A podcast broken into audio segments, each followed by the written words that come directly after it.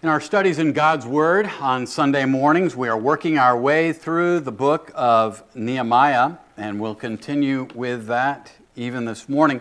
Where we left off last week at the end of chapter 9 was with God's people humbling themselves in His presence and actually entering into a, a written agreement with God. Today, we'll deal with the content of that written agreement. Last week involved confession of sin. Last week involved worship and praise. Last week involved uh, chapter 9 expressing their intention to walk with the Lord and to obey Him. And now in chapter 10 today, we have it made explicit the content of that contract or covenant of sorts. It's not the typical Hebrew word that they use for uh, uh, covenant, but similar idea. It does say they cut a contract with God. So, formal, uh, solemn language, and today we're going to get to the content of that. So, in chapter 8, we see the people return to the Word. In chapter 9, we saw repentance from sin. And in chapter 10, uh, James Boice, longtime PCA pastor, calls it a formal commitment to change formal commitment to change. As I said uh, at the end of chapter 9, verse 30, 38, it's described as a binding agreement that they make. And then I likened it to a modern day application of sorts of Bill and Vonette Bright, uh, uh, founders of Campus Crusade for Christ, now known as Cru, how they made a written contract with God and signed it, uh, becoming God's voluntary bondservants. And we're going to look at something akin to that as well today at the end of our time together. But right now, we are in chapter 10, and we'll treat all of it. And yet, with that said, I'm going to read um, not the first 27 verses, which consists largely of difficult for me to pronounce names, but we're going to uh, pick up at verse 28 through the rest of your uh, the chapter. You can find this in your Pew Bible, page 477, on to the next. And I've also pro- provided it for you as your convenience uh, in the back of the sermon outline. So, here in Nehemiah chapter 10, verses 28 and following, the rest of the people, the priests, the Levites, the gatekeepers, the singers, the temple servants, and all who have separated themselves from the peoples of the lands to the law of God, their wives, their sons, their daughters, all who have knowledge and understanding, join with their brothers, their nobles, and enter into a curse and an oath to walk in God's law that was given by Moses, the servant of God, and to observe and do all the commandments of the Lord our Lord and his rules and his statutes. Verse 30. We will not give our daughters to the peoples of the land or take their daughters for our sons. And if the peoples of the land bring in goods or any grain on the Sabbath day to sell, we will not buy from them on the Sabbath or on a holy day.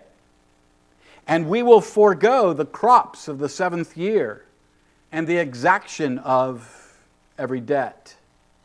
We also take on ourselves the obligation to give yearly a third part of a shekel for the service of the house of our God for the showbread, the regular grain offering, the regular burnt offering, the Sabbaths, the new moons, the appointed feasts, the holy things, and the sin offerings to make atonement for Israel and for all the work of the house of our God. We, the priests, the Levites, and the people, have likewise cast lots for the wood offering to bring it into the house of our God according to our fathers' houses at times appointed year by year to burn on the altar of the Lord our God, as it is written in the law.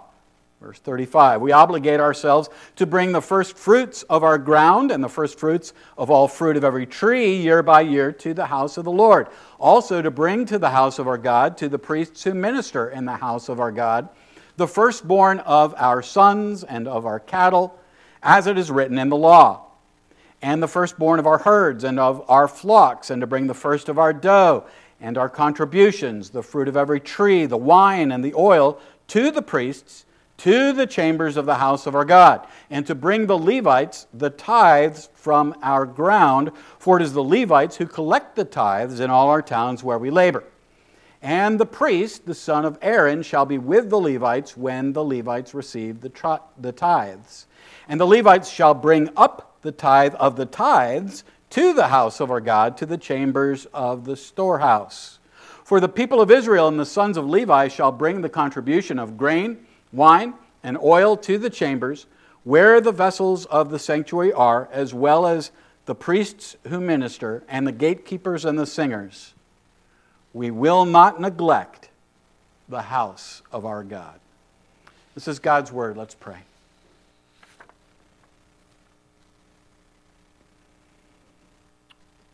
Lord, often uh, this prayer of illumination, my mind hearkens to those words uh, recorded in um, the book of Romans that the things that were written in earlier times were written for our instruction. Wrote uh, the Apostle Paul to the church in Rome, first century, but it holds true today for your church. And so you have seen fit to preserve your word precious and magnificent promises uh, by which we have everything that we need for faith and practice, everything we need to know the way of salvation and to believe in Jesus and to walk in manners worthy of our calling in Him. Would you use this ancient text once again, and by the freshness and illumination of your Spirit, would you apply it? to our hearts, to our lives, to our minds, so that we would glorify you. We pray in Jesus' name. Amen. Restoration continued. They're back in the land. Let the good times roll, but not exactly. They didn't just live happily ever after. They made some progress, but there were halts to the progress. And there were fits and starts with the building and the rebuilding, and, and there was opposition from without and opposition from within, and injustice and things that had to be dealt with and addressed and confronted. And ultimately, part of the lesson of the book of uh, Ezra and Nehemiah is to impress upon us that restoration doesn't come in all its fullness until it comes in Christ and the Messiah of God, even he who is coming into the world. So, letter A notes on the passage. This section will be more of a brief overview. Uh, I'll make a few specific comments, but um, we're not going to milk this section for all its work, worth. We're going to focus instead more on letter B, the biblical elaborations and applications, to help us uh, make sense out of this and apprehend it, to believe the gospel, and to apply it to our lives. So, some notes on the passage, letter A in your outline. So, this list of leaders, it's 27 verses, which sounds like a lot. And yet, if you look at it, I mean, I did put it in a little smaller font to make it fit, but it's, it's only a paragraph because it's just about three names per verse, right? Um, and so, who do we have? We have Nehemiah the governor is listed, uh, Zedekiah. Uh, the family of Seraiah would have included Ezra. That's, I think, why he's not specifically spelt out here. Um, so you've got, in terms of groupings, you've got priests, you've got Levites. Remember, Levites were also servants in the house of God. They were in a sense, uh, assistant worship leaders, assistants to the priesthood. And there's a fellow named here, Hashabiah.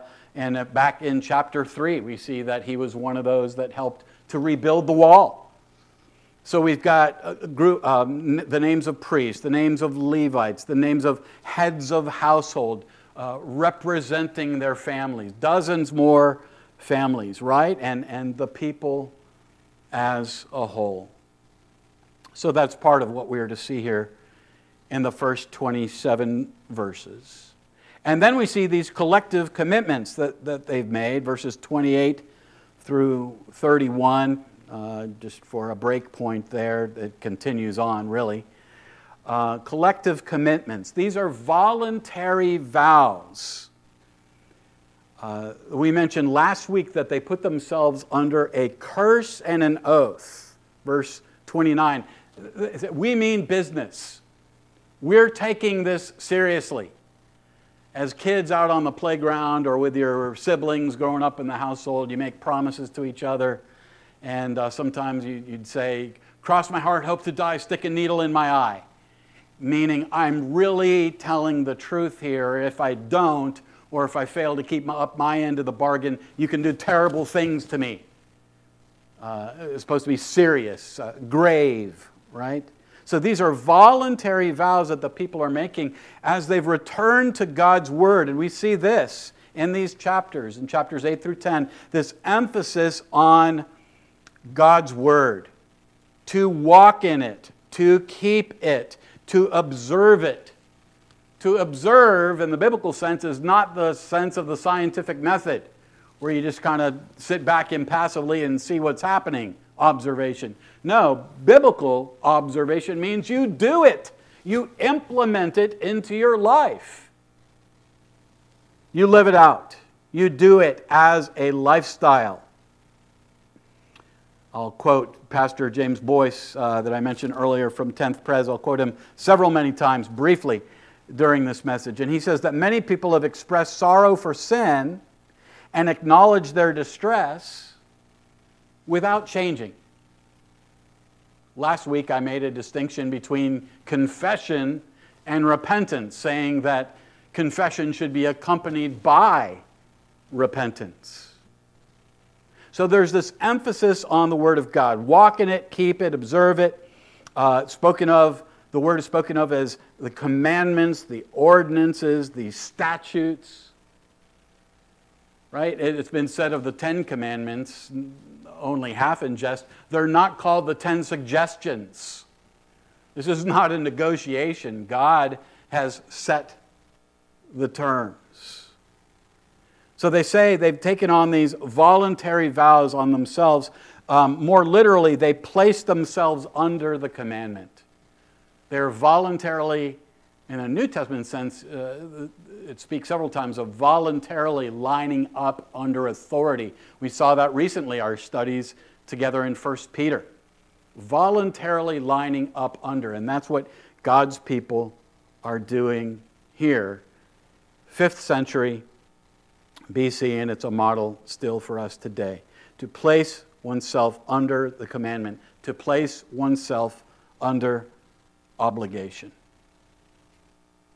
And then we see much about giving resources for the house of God. Now, if you look, uh, you, you, may be looking on your device or a hard copy of the Bible, but if you do go ahead and look at that sermon outline on the back side, I have underlined nine times it mentions the house of the Lord, house of our God. Nine times. Great emphasis here through repetition.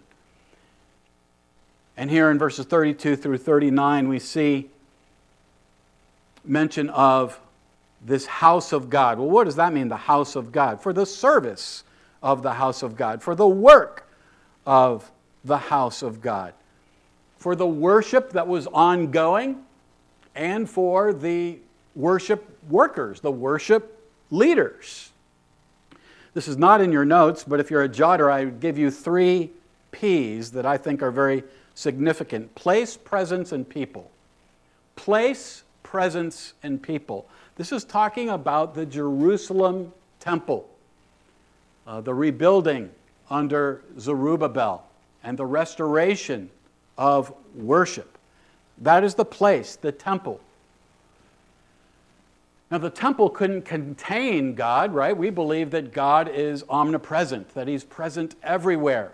And the scriptures are replete with acknowledging who built the temple in the first place. Solomon's temple, it's sometimes called, because King Solomon, son of David, right, he was the temple builder. And in his prayers, we can go and we can see how he recognized that this dwelling place for God, it's not that it would contain him or that he needed it and that thought is continued in, in, the New Testament, at least in Acts chapter 17. So God is not confined to a space, but place is important because that's where his presence, our second P, place and then presence, that's where his presence dwelt. That's where the glory of God, the kabod, the, the glory cloud of God, descended and dwelt. And that's what I mentioned earlier that song that we sang about to us he'll condescend. That's not bad condescension, it's good condescension. It is, as one theologian termed it, God stooping to our level, God speaking, as it were, baby talk. It's God making himself understood to the third P, people, place. That, no locality, no, no localized uh, place could contain or hold our God, but He chose to have His presence dwell there, and so He is to be worshiped there by whom? By people. That's where God deigns to have do with His people. That this is not only condescension, this is accommodation to audience. This is God making himself known. This is revelation. Through his word, through his presence, through the word of God. And now we have the full canon of Scripture. The New Testament books as well, 27 of those. And now we have the Word of God come in the flesh, Jesus, God incarnate.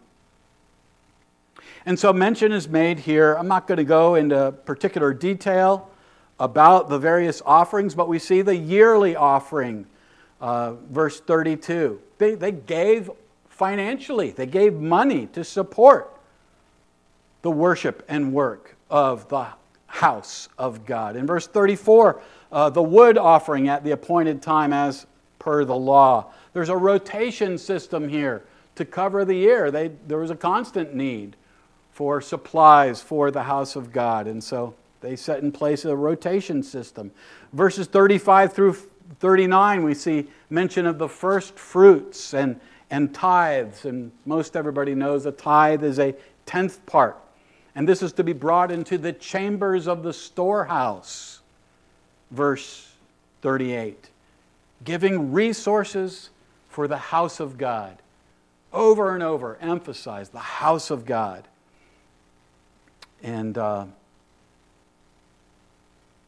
Boice once again says it is hard to imagine a more formal agreement on the part of the people or a more intense commitment to forward spiritual change. And that is the point. These people have said that they are entering into a voluntary contract with God in what I'm terming covenant renewal as I said before, we see other instances of covenant renewal, such as uh, Joshua 24 and in Deuteronomy and things. So now this brings us to some biblical elaborations and applications. Where else do we see these sorts of principles taught and modeled in the scriptures? Letter B on your outline. Uh, numbers 1 and 2 kind of go hand in hand. So we'll address them in tandem. The principle of separation is holiness unto the Lord. The principle of separation is holiness unto the Lord. And number two, the prohibitions on intermarriage are to avoid idolatry. Separation is holiness unto the Lord. And intermarriage, what's, what's that about? It's ultimately about avoiding idolatry. And it's appropriate for us as people living in North Carolina and our friends online in the year 2021 to think, well, okay, this is a nice story. People of God returned to the Word and they, they had rebuilt the wall and they experienced some level of restoration. Maybe it wasn't complete. Well, that's very nice. What does that have to do with me? Again, to quote Pastor Boice, it is the same for us in our response as Christians to the teachings of Jesus Christ. If we will not obey Him, live holy lives, and be His witnesses in this world, it is certain that no one else will. The responsibility is ours. Now, of course, it's by grace. Of course, it's by faith. Of course, it's by the power of the Holy Spirit. But it's appropriate to commit oneself to the Lord. So, number one, the principle of separation we see from verse 28 is holiness unto the Lord. It says, the people, priests, etc., etc., all who have separated themselves from the peoples of the lands. That's actually a technical term. The peoples of the lands. The remnant of the Canaanite inhabitants, the, um, those displaced and, and relocated by the Assyrians hundreds of years earlier. And, and, and so, what gives there? What is this all about? Well, as I said, points one and two go together. This prohibition on intermar- intermarriage was ultimately to avoid idolatry. This goes back to the law of God, right? In the book of Leviticus, in chapter 20. The end of verse 24 says, I am the Lord your God who has separated you from the peoples. Verse 26 You shall be holy to me, for I, the Lord, am holy, and have separated you from the peoples that you should be mine. We saw this a year ago in the companion book, um, Ezra in chapter 6 and chapter 9 and chapter 10. In chapter 6, it says uh, explicitly to worship the Lord, that they are separated for the purpose of worshiping the Lord. And of course, Him only. In chapter 9, it warns about idolatry. It says, been separated from the peoples of the land with their abominations. What are the abominations? Serving false gods, serving idols made with human hands, engaging in fertility cult rituals, engaging even in human sacrifice. That's why it was so detestable to God. That's why it was so appalling to God. That's why he separated them from these people. Although, as we saw several weeks ago, God is always a missionary God and anyone who would take upon themselves the, the, faith of Yahwism to follow Jehovah, the Lord God, and Him alone, the sojourner, the foreigner, they were welcome, right? Rahab the harlot, Ruth the Moabite, uh, Uriah the Hittite, and others. So it's not ultimately ethnic, but religious. Separation from foreign wives there's separation from something and there's separation to something. Separation from foreign wives, from the peoples of the lands, from false gods. In a New Testament sense, in Revelation 18:4, it says, "Come out of her." The her is Babylon. Babylon was a code word for the Roman Empire and, and that way of life. It means worldliness. Come out of her, come out of Babylon, come out of Rome, come out of worldliness, my people, lest you take part in her sins. Revelation 18:4. God's people should be peculiar, peculiar, not in the sense of weird, but in the sense of distinctive. In the sense of this holiness, a separation from something and separation to something to the Lord only. Nehemiah 10:28. All have separated themselves from the peoples of the land and also to the law of God. Separation from these false things, these idols, false gods, separation to the Lord only, separation to the law of God in the church today, uh, we mentioned at the end of last week, repentance. Repentance is to and from, right? We turn away from sin and going our own way, and we turn to God in faith and reliance, and the fruit of that is new obedience. It's a changed life. The love of Christ compels us, the love of Christ constrains us to action. If you're a new creature, you bring forth fruit then in keeping with your repentance. All right, next, and we'll touch on these, but briefly, items three and four. On, on keeping the Sabbath, and what about tithing? As far as biblical elaborations and applications for us today, as, as people who are sincere in their devotion to the Lord, as people who are here as worshipers or joining us online, as people who want to uh, keep God's word and apply it to their lives. What do we discern from this on keeping the Sabbath? Well, at verse 31 in our passage, Nehemiah 10, it says, No commerce. And uh, also, mention is made of not only uh, no commerce on Sabbath, a weekly Sabbath, but the Sabbath year for the land is also mentioned.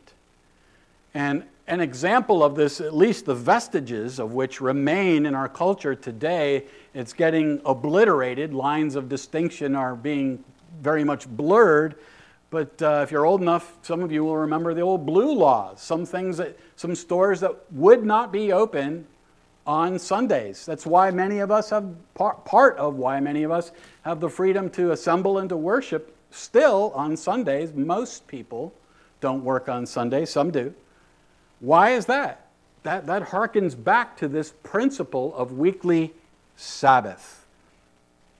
The New Testament observance, uh, it's now the Lord's Day. There's some continuity and there's some discontinuity. There's some change. But we observe the Lord's Day. And what is the Lord's Day to be about? It's to be largely a day of worship and rest, primarily. A day of worship and rest. And if we had time, we could look in Isaiah chapter 58 and, and, and when the Lord uh, excoriates his own people because they don't, they don't delight in the Sabbath. They delight instead on doing their own pleasure. And what was their own pleasure in Isaiah 58? You go and look there. I believe it was to work, as we term it today, 24 7. They didn't have a day different. They didn't observe a day of worship and rest. Why? I'd say two reasons. One, they were greedy. They, you know, work a seventh day, you make more money. Uh, and why else? Because of lack of faith, lack of trust in God's ability to provide. Oh, we can't do that. We can't take a day off. Then we won't have enough. It's about faith in the Lord.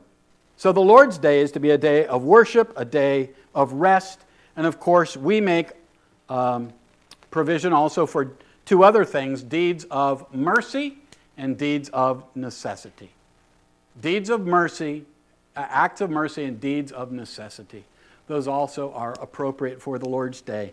Some of us are stricter Sabbatarians, stricter in our Lord's Day observance than others hey, we could have, there, there's books written on it, and, and, and we must press on. But we should at least think about what is our practice of observing the Lord's Day in our own lives, in our, the life of our immediate family. Do we address it? Do we speak to it? What do we participate in? And what do we refrain from? And do we worship just when the mood strikes and when we're, you know, we feel like it? And we, or we suffer from FOMO that the millennials do today F O M O, fear of missing out. Well, yeah, I might go to church, but there's this going on, but there's that. Well, it's an entertainment culture. The opportunities, well, I guess partial shutdown has dampened it down a little bit, but you can stay home and have Netflix. I mean, uh, you know, we've got a plethora of things available to us today.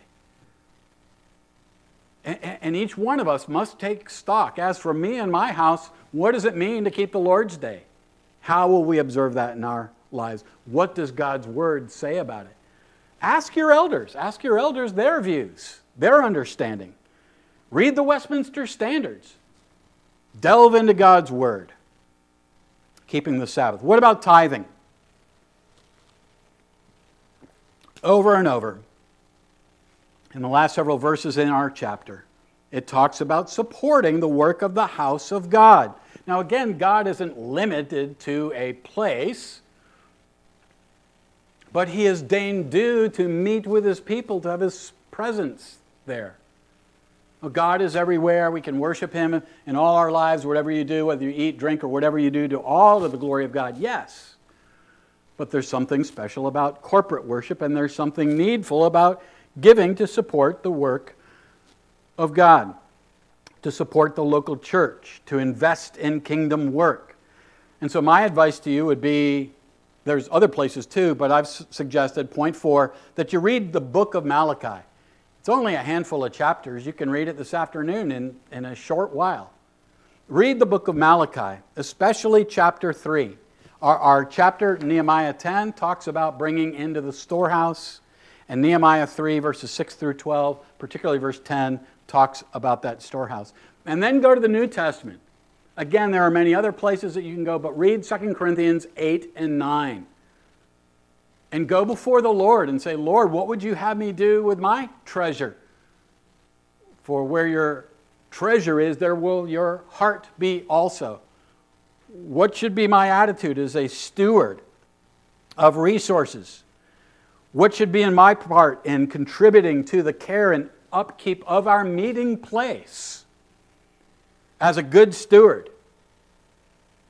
recognizing that not a tenth part, not 10% is God's, but 100% of my resources are God's, and I am to be a faithful steward, allocating them wisely.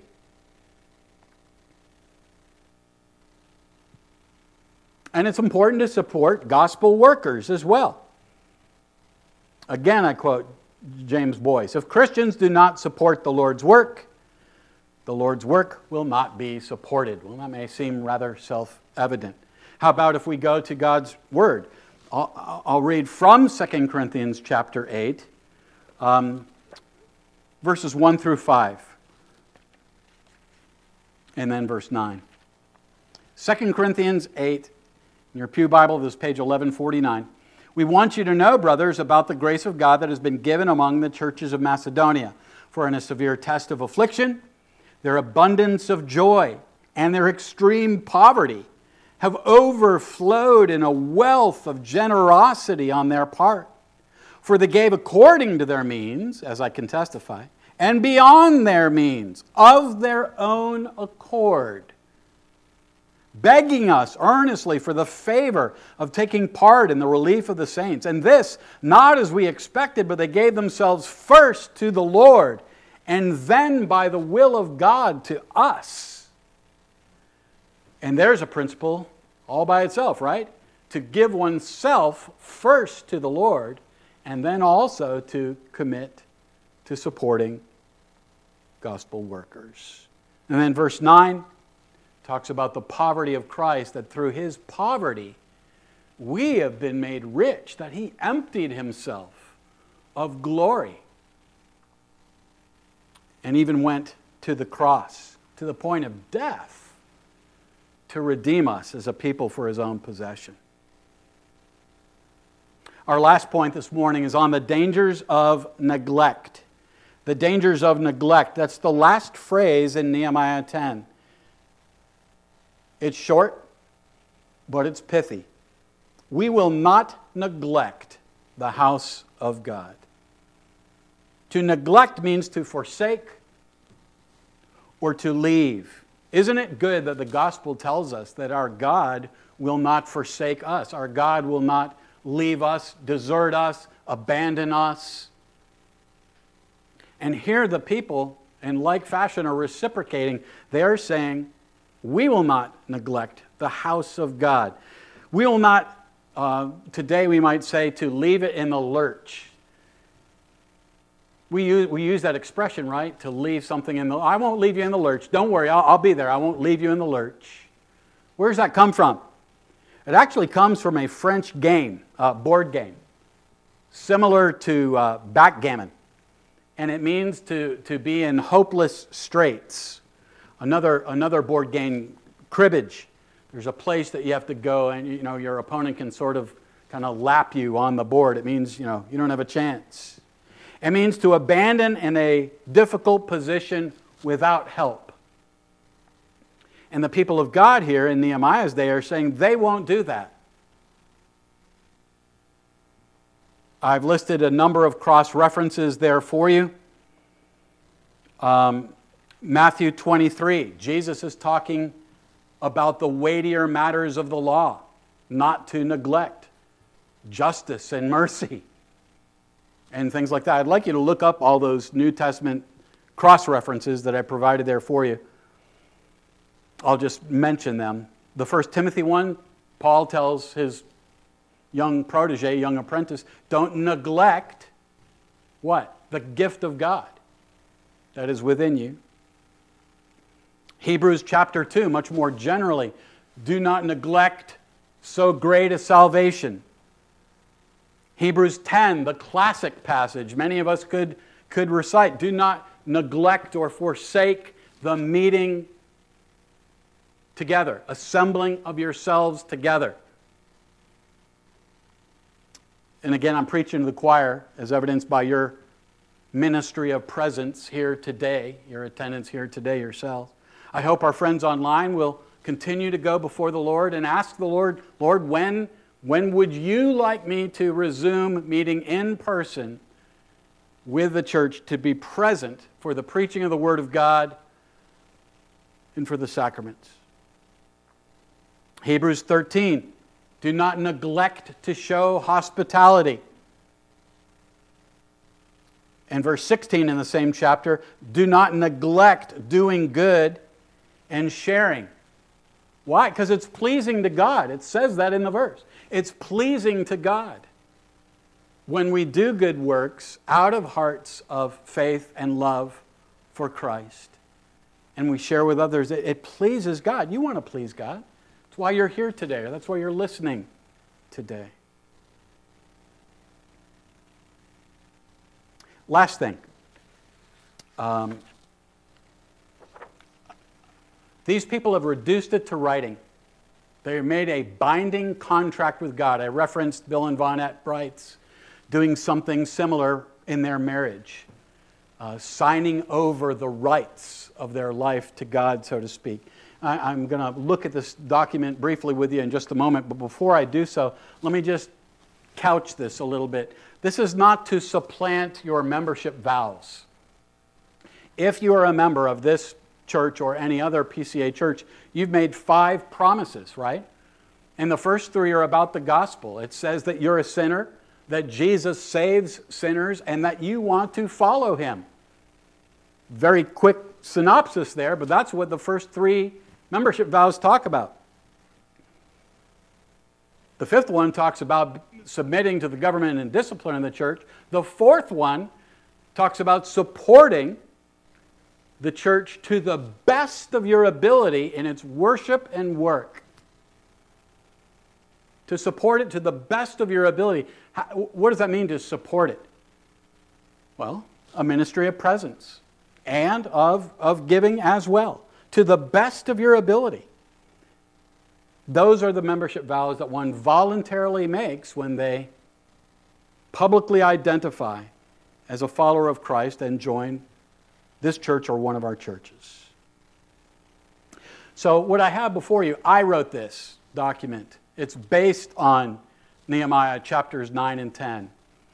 Um, I'm not going to collect it from you. It is not meant to uh, um, be a higher standard or, or a, anything like that, different than your membership vows. It's meant to be something for your consideration personally. Now, the people of God in Nehemiah's day, they did this publicly. They signed it and they signed their names to it jointly. They were entering into covenant as a covenant community, making promises voluntarily to God and doing it together.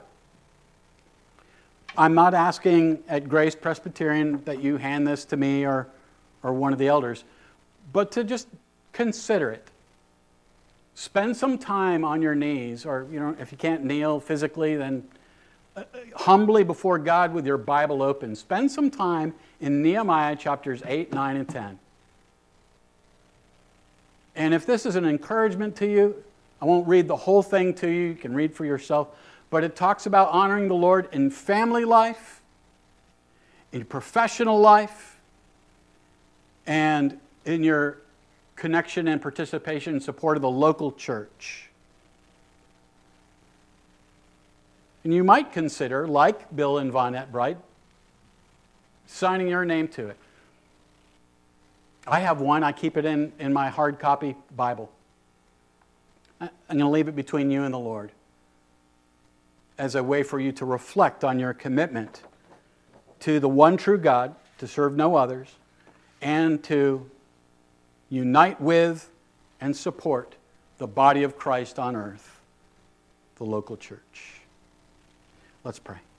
Lord, we know that we can believe in Christ only if you grant us the gift of faith. We know that we can walk with Christ and obey your word and commandments only because you've given us your Holy Spirit. We want to abide in you. We want your word to richly dwell within us. We want to be filled with your spirit. And we do wish to walk after you. And we do wish to bear fruit that will remain and that will glorify you. And we thank you that you bring us into relationship not only with yourself, but with into the family of God, brothers and sisters in Christ, and that there are ordinances of the church and, and officers of the church. It's hard to read your word and not see that. And so help us to soberly take stock before you and to present ourselves, all that we are, our, present our bodies to you as living sacrifices. All that we are, all that we have, all that we own, all that we do, all that we say, to surrender control of our lives to you, our gracious God. We hang on Jesus for our salvation. We depend on your Spirit to walk with you. We pray in Christ's name.